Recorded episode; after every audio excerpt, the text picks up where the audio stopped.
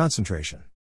As per Bhagavad Gita, the devotee who concentrates his mind on God Sri Krishna will reach the abode of God after death if he remembers God Sri Krishna at the time of his death.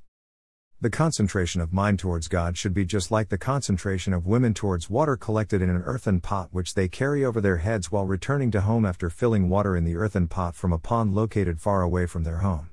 This scene is quite visible in Indian villages. The women place the earthen pot on their heads and do not allow water to spill from the pot, although they travel large distances on uneven ground and keep talking to each other while walking on uneven ground, but because their concentration remains in the water of the pot. Similarly, juggler juggling with balls and acrobat making balance on a tightrope are other examples of strong concentration that help these people perform well in their profession. Gymnastics are also known for their high concentration. Similarly, a devotee can reach the abode of God by putting their concentration on God through means such as pious thoughts, recitation of sacred mantra, contemplation on God, meditation, keeping the thoughts absorbed in God by reading spiritual literature, watching spiritual videos, and listening spiritual music, songs in the praise of God.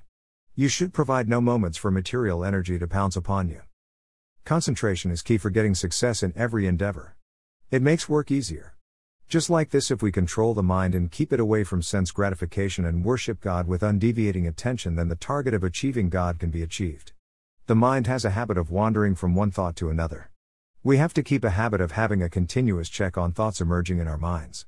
If the mind wanders away from God, we have to drag it back to God. Spiritual masters' instructions are our assets. The tendency to follow spiritual sermons and discourses makes our path to reach the abode of God easier and our target of self realization becomes achievable.